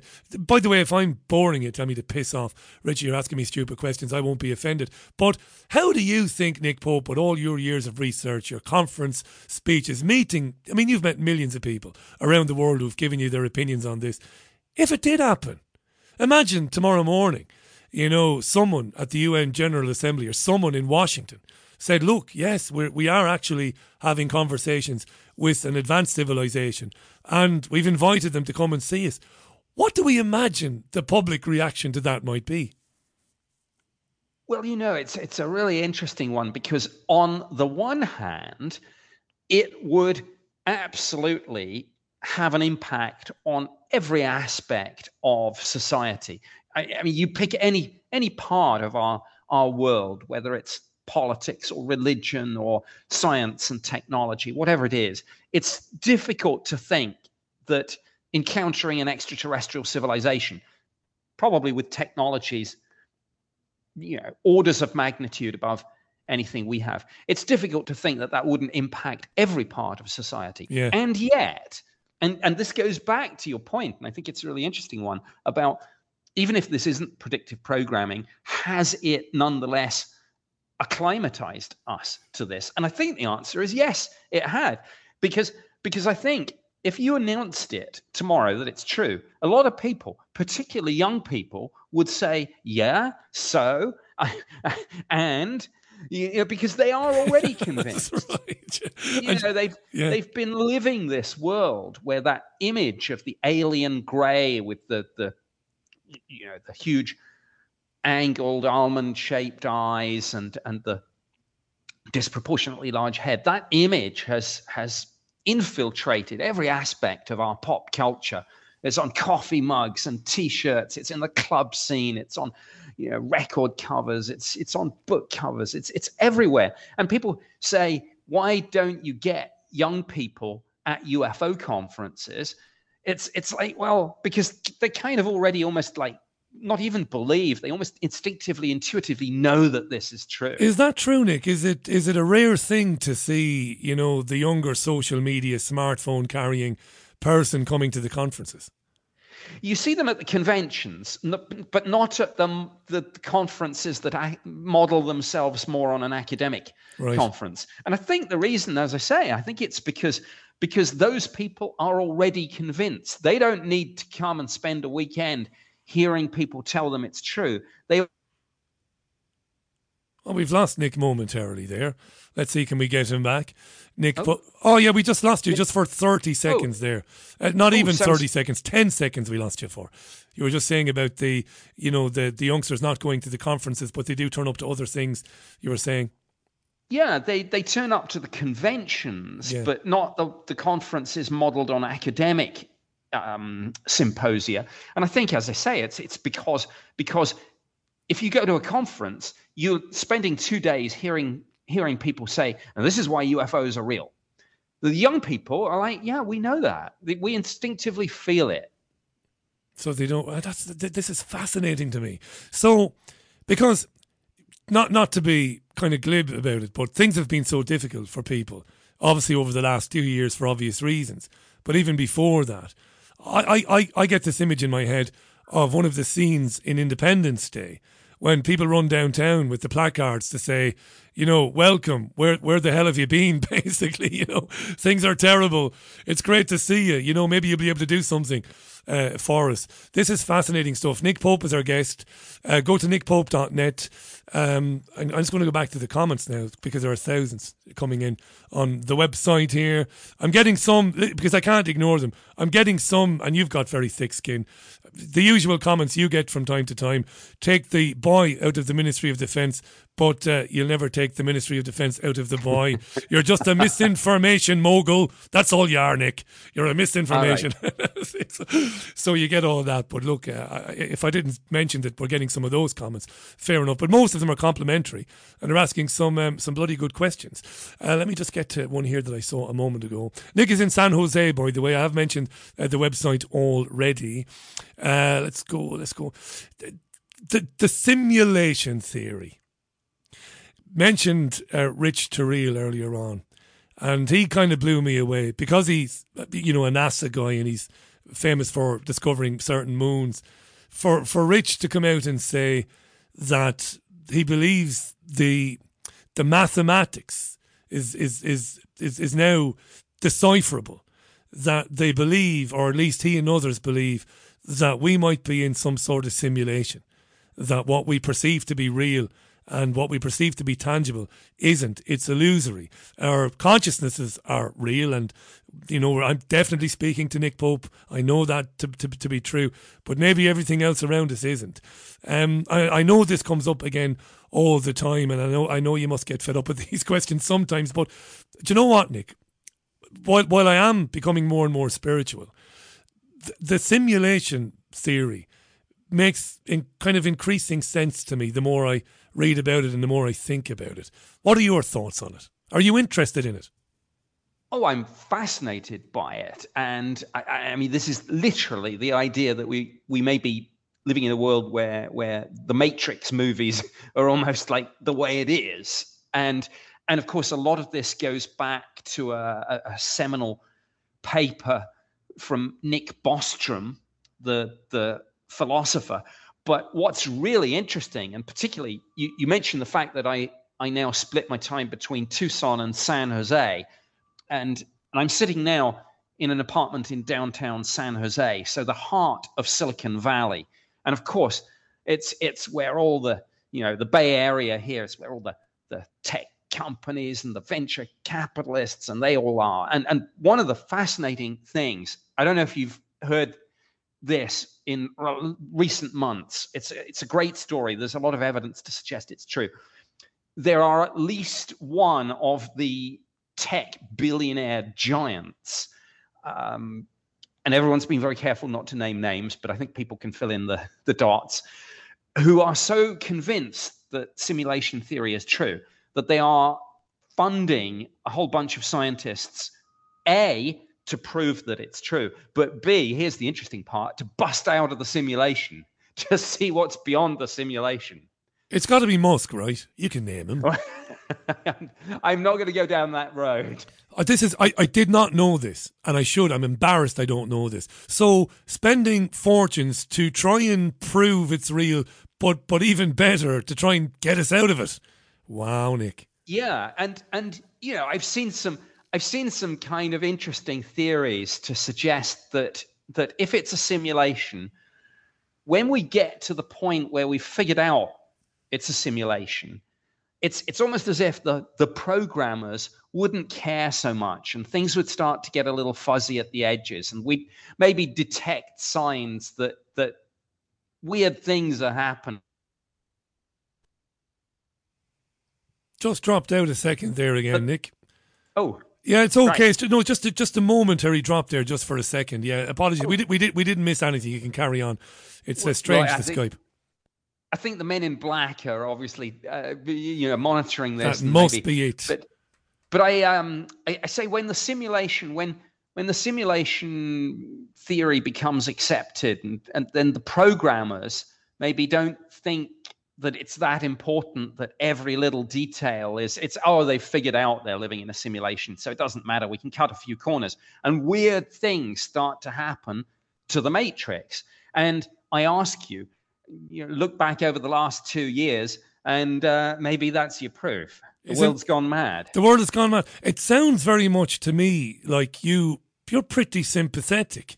Now again, with your academic head on your shoulders there, you're you're not going to jump in with two feet anywhere, which I which I've already said that I respect and I do respect it. I try to you know apply that approach myself to to most subjects. But it sounds to me like you're fairly sympathetic to this particular theory. Yeah, I, I mean, obviously, I can't prove it. I, I don't think at this stage anyone can, but it's. I think it's worthy of our time, and uh, I urge everyone to do a little bit of research into simulation theory, and particularly these idea. The, the, the recent story I mentioned that there are there are some people who are currently Amazing working on trying to bust us out of the simulation. amazing. I asked Rich stu- the, the obvious question. I know there's only two possible, maybe three answers. Who created it? And he said to me at the time, I keep bringing this interview up because I, it was just a fascinating conversation. He said to me, he said, Well, Richie, it could be some future version of ourselves. We, we, we mentioned future version of ourselves earlier. But he said it could also be some entity, some group, some organization that wants to keep us from not really fully understanding what we really are. Um, you know, kind of crazy to hear that from a guy working for NASA for years. Again, those guys get the same criticisms as you get, you know, the same accusations that they're just there to keep it all uh, covered up. You've had this for years, Nick. You don't care. You've got thick skin, I said already. But amazing that he was prepared to go there because I pointed out to him, I said, you know, I've interviewed people over the years like Jim, like David Icke, and, and others, and they would say that, you know, yeah, if the simulation theory is real, it could very well be some sort of, you know, prison structure. You wouldn't rule that out either, I suppose. No, I, I mean there is an idea, as you say, that that the purpose of the simulation is to, to keep us in this little box and and to stop us getting out. But you know, it's it's it's possible to imagine a sort of Russian doll scenario with this because you think you think of we mentioned earlier how how quickly our own technology in terms of computer processing power uh, and, and virtual reality and the metaverse is coming on. Aren't we ourselves almost on the threshold of creating simulated worlds? We see it in our video games that are so real that just throw in a little bit more AI and we've created our own simulations. So, are we going to have a situation where our simulations live out their lives as created by us and wonder who the programmers are? Yeah. And the answer to that question is us, humans. But we ourselves are the product of another kind of life form that's that's created us and and and so it goes back and and you know you trace it back and and a, a, a simulated intelligence creates their own simulations and then those simulations get smart and they and and you know and then you go take it back in time is there out there an original source what does it what does it trace back to i don't know This is incredibly. It's my. It's kind of whoosh like that's straight over my head anyway. Just the thought of that. I keep watching Interstellar, by the way, because I just don't understand it. It makes me laugh. I get to the Tesseract bit, and I don't know what's going on, and then I read about Tesseracts online, and I think, oh my god. For listeners who've never seen it, I don't want to give you too many spoilers, but McConaughey goes into deep space because the Earth is undergoing some sort of climate catastrophe to try and find another world to live uh, on. But um, some weird and wonderful things happen to him and his crew uh, later on, and it's all about. In some ways, it's about time not being a linear thing. Which is something I've, I've always been very interested in that particular concept. Now, the singularity thing. Look how time is flying. Look, we've got about eight or nine minutes left. I can't believe this. The uh, the singularity thing. Um, machines becoming self aware and being able to learn for themselves, which I suppose it's only natural to initially. Uh, th- your first impulse, mine anyway, I suppose my, my, my constant impulse is to be very very afraid of that. Maybe I was programmed by the Terminator movies, maybe the Matrix, I don't know, but to be very scared of it. Um, I've heard it said by NASA scientists and others that we shouldn't fear it.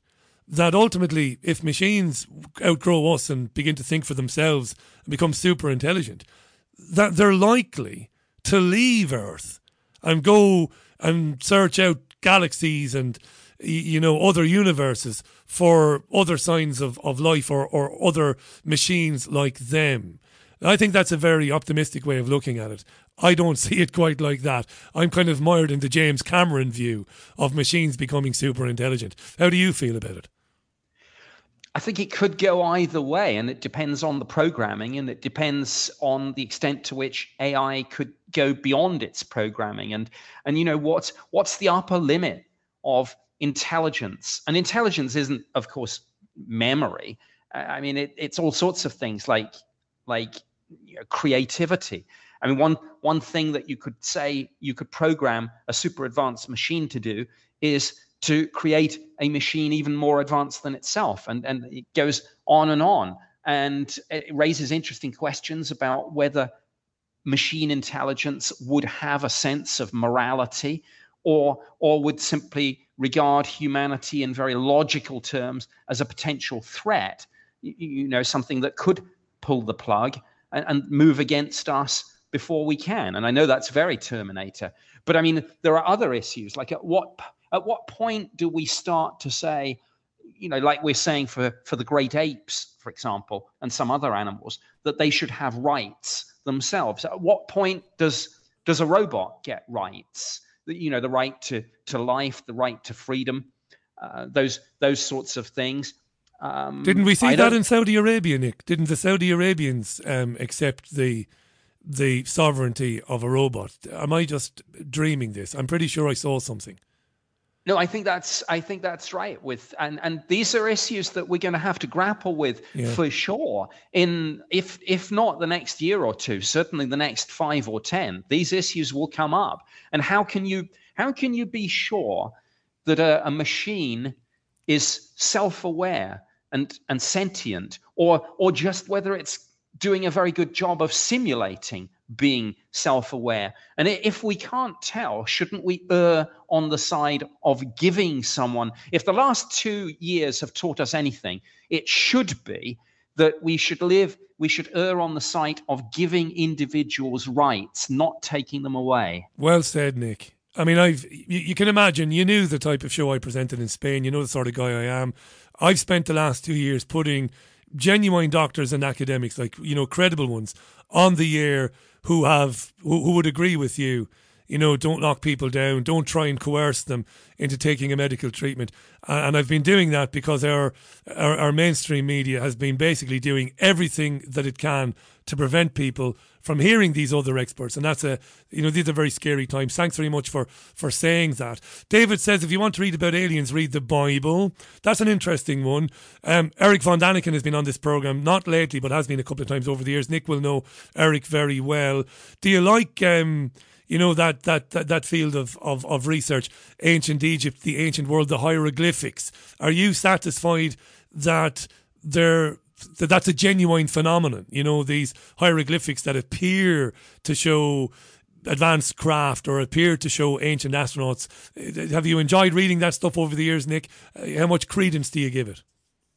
Oh, I enjoy reading it, and I've appeared on shows like Ancient Aliens myself, Oh, you and. I've met Eric many times. I don't think I would classify myself as an ancient astronaut theorist, but I certainly don't rule out the, the possibility that UFOs aren't a modern phenomenon, but have been with us for, for millennia. And if that's true, then yeah, I, I would expect that to have inspired our ancestors uh, in, in terms of, of creativity and, and trying to to maybe recreate and capture what they saw and experienced. Fantastic. I'm going to ask you one final question. Before I do that, though, folks, if you've um, if you're new to Nick, you won't be listening to this program, but you might be new to Nick. Check his website out. It's nickpope.net. Nick spent several years in the 90s working for the Ministry of Defence, investigating reports of the phenomena we've been describing: alien encounters, UFOs. Uh, brilliant guy. He's been on everything over the years, given his time generously to everybody. Television, radio lectures all over the world, living in San Jose these days. Uh, spent some time in Tucson as well, which he mentioned earlier on. And the books are, are, are terrific. I've read Open Skies, Closed Minds, and I do recommend you you buy it and you read it. It's brilliantly written and it's fascinating. Uh, here's another question you've been asked a million times, but I'll ask it anyway. When you look back over the last uh, 30 years, is there something that you read or some interview you conducted with somebody that you keep going back to, something you just can't shake, you know, uh, a, a, a, an explanation of something or somebody's testimony that you think to yourself, that one has stayed with me? Well, that's a, good question. I, I think it's actually it's going to be the events of the last four years because, and, and this is a, a whole different topic, but I think literally in the last four years, this subject has moved from fringe to mainstream. And it really all started with those three US Navy videos. The chase. And, and everything. Yeah, everything that went with it, whether it's the revelation that, that the Pentagon had this AATIP program uh, looking at UFOs, whether it's the congressional interest that we now have, and literally people people may not be aware of this outside the US, but into the new defense bill here in the United States, we now have multiple UFO provisions. But if I can go back to one quote, I think it would be one of those F 18 pilots, David Fravor. And his quote was this He said, I don't know what it was, but I want to fly one. Fantastic. Here's the cheeky question. Go on. Go on. Cheeky question. So Nick Pope is over there in San Jose. He's down to his last 10 books. 10 books. And you've got to put it on black or red, Nick. You've got no choice. And you've got to say, right, yes, I'm I'm I'm gonna I'm I'm, I'm gonna I'm gonna put it out there. I think the the phenomena is a genuine one. We have had visitation from other beings, or we haven't. You're not. I know you're not going to answer this, but I'm asking you anyway. So your last tenor, what would you put it on? Oh, I'd put it on aliens. Because Nick. not not not because I'm hundred percent sure, but but because if you ask me to put down the bet one way or the other, I would always bet on what I hope it to be. Yeah. And I hope it's aliens because I think the world would be more interesting with aliens than without. Well, I, do you know, do you know and, and I mean this because I know you, you, you've put your whole life into this topic. I hope you'll find out, Nick. Um, you know, I hope. But first of all, you, you have you're you're a young man still. You've plenty of years left here. I hope you find out definitively. It would be nice to find out definitively. I would imagine. Listen, thanks for your time. Wouldn't it? Wouldn't it be? What, what an amazing thing, uh, folks! It's nickpope.net. Uh, Nick, it's been a pleasure, mate. It's been too long, and I hope if you've got a bit of time, sometime in the summer, we might do a longer segment. We might do uh, an hour or, or, or ninety minutes because uh, it's always lovely to speak with you. Happy to do that. Thanks, Nick. Look after yourself. Enjoy the rest of your day. Folks, you've been listening to uh, the great Nick Pope. Go to nickpope.net, former Ministry of Defence investigator into alien phenomena. And uh, lovely to catch up with Nick, so it has been today. At the time is seven and, no, it's eight minutes to the top of the hour. I've got time just to read a few comments. Let me go in there. I did mention that some of you have been saying you don't trust him and you don't believe him, and he's a cover up merchant. I did say that right? There's no censorship here, right? I know that he's he's had this for years and others. And of course I don't know. I've never met Nick, but I like him. I like him a lot. I like speaking with him. And I used to like speaking to him uh, on, you know, late evening radio uh, back in the day. He's a very- generous guy. Nellie says, um, I believe aliens infiltrated the planet thousands of years ago, manipulated our DNA, took away our power, and made us into slaves. There are two types of folks in the world, says Nelly, us and them. Roger Waters' recent world tour title. They walk like we do, talk like we do, but they are not one of us. Peter Gabriel lyrics. The psychopathic bankers, the psychotic war loving world leaders, says Nelly. Thanks for that, Nelly. Isabel says simulation could have been created by machines who wanted to experience what it was like to feel, to understand love, hate, happiness, sadness, and fear as a physical experience, not as a concept. Isn't that an interesting theory? The simulation might have been built by machines who wanted to experience feelings, not just the concept of feelings, but actual physical experiences. Very interesting. Alex says, Oh, for feck's sake, human rights are already deployed by humans to all sorts of ridiculous ends. We don't need robots in on it, too. Craig came back to say the machines having a sense of morality is addressed in the remake series of Battlestar Galactica. Thanks for that. Wes Baker, how you doing, Wes? In Alabama there. He says, give me a machine to help deliver a breached calf. he's, a, he's a farming boy, you see. It ain't going to happen, he says. You can't make a machine to do that. Or you can't build a machine to do that.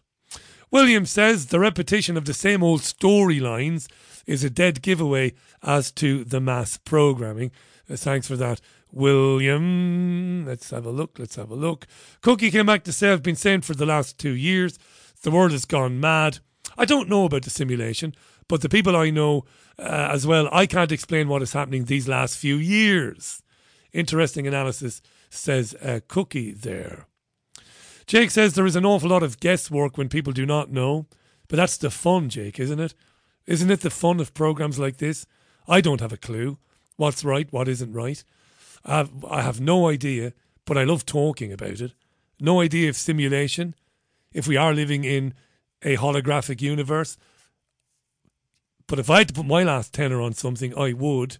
That's not to say there isn't a creator. I don't think the two are mutually exclusive. Like if you believe in a simulation, you don't believe in a creator. Maybe the creator created a simulation. Maybe the simulation is purgatory, maybe. I don't say that for a laugh either. Maybe we are in purgatory. As a species, maybe. Because we, I don't know, screwed up somewhere along the line. Maybe this is purgatory. Feels like it at the moment. How would you know what purgatory feels like? I don't, but I've read it. I've read enough about it. And somebody called Steve has just put a massive big post on there. A massive big post on there. uh, which goes on forever and ever. If you want to read that, it's about the it's about disclosure, I think. Dan says not even God knows that answer, Richie. Thanks, Dan. Chris says when I saw The Matrix way back, I laughed out loud when the premise was revealed. It's just a metaphor for the mind, says Chris. I know, he says, how's that for absolutism? Listen, don't worry about it. We can be absolutists from time to time, can't we? David does not believe that we are on a spinning ball flying through the galaxy. David is a proponent of the flat earth theory. Thank you, David. Thanks for that. I love the flat flat earth theory. Do I? It's uh, three and a half minutes to the top of the hour. I better hurry the bloody hell up. Leslie came on to say if the aliens arrived, would they have to be double jabbed? that's right. And that's where we'll leave it today. I suspect there are guests booked in tomorrow, but I can't remember. So here's the thing if I've got guests booked in tomorrow, I will speak to the guests. If I don't, I will do a phone in and I will let you know very early tomorrow morning on the website richieallen.co.uk because, of course, you should always check in at least once a day with richieallen.co.uk. Thanks to Tony Gosling for the back and forth earlier on. Love Tony. The Politics Show, not the BCFM Politics Show, live from Bristol on Fridays at 5 o'clock, thisweek.org.uk. And thanks again to Nick Pope. Go to Nick's website, nickpope.net. What a gent he is.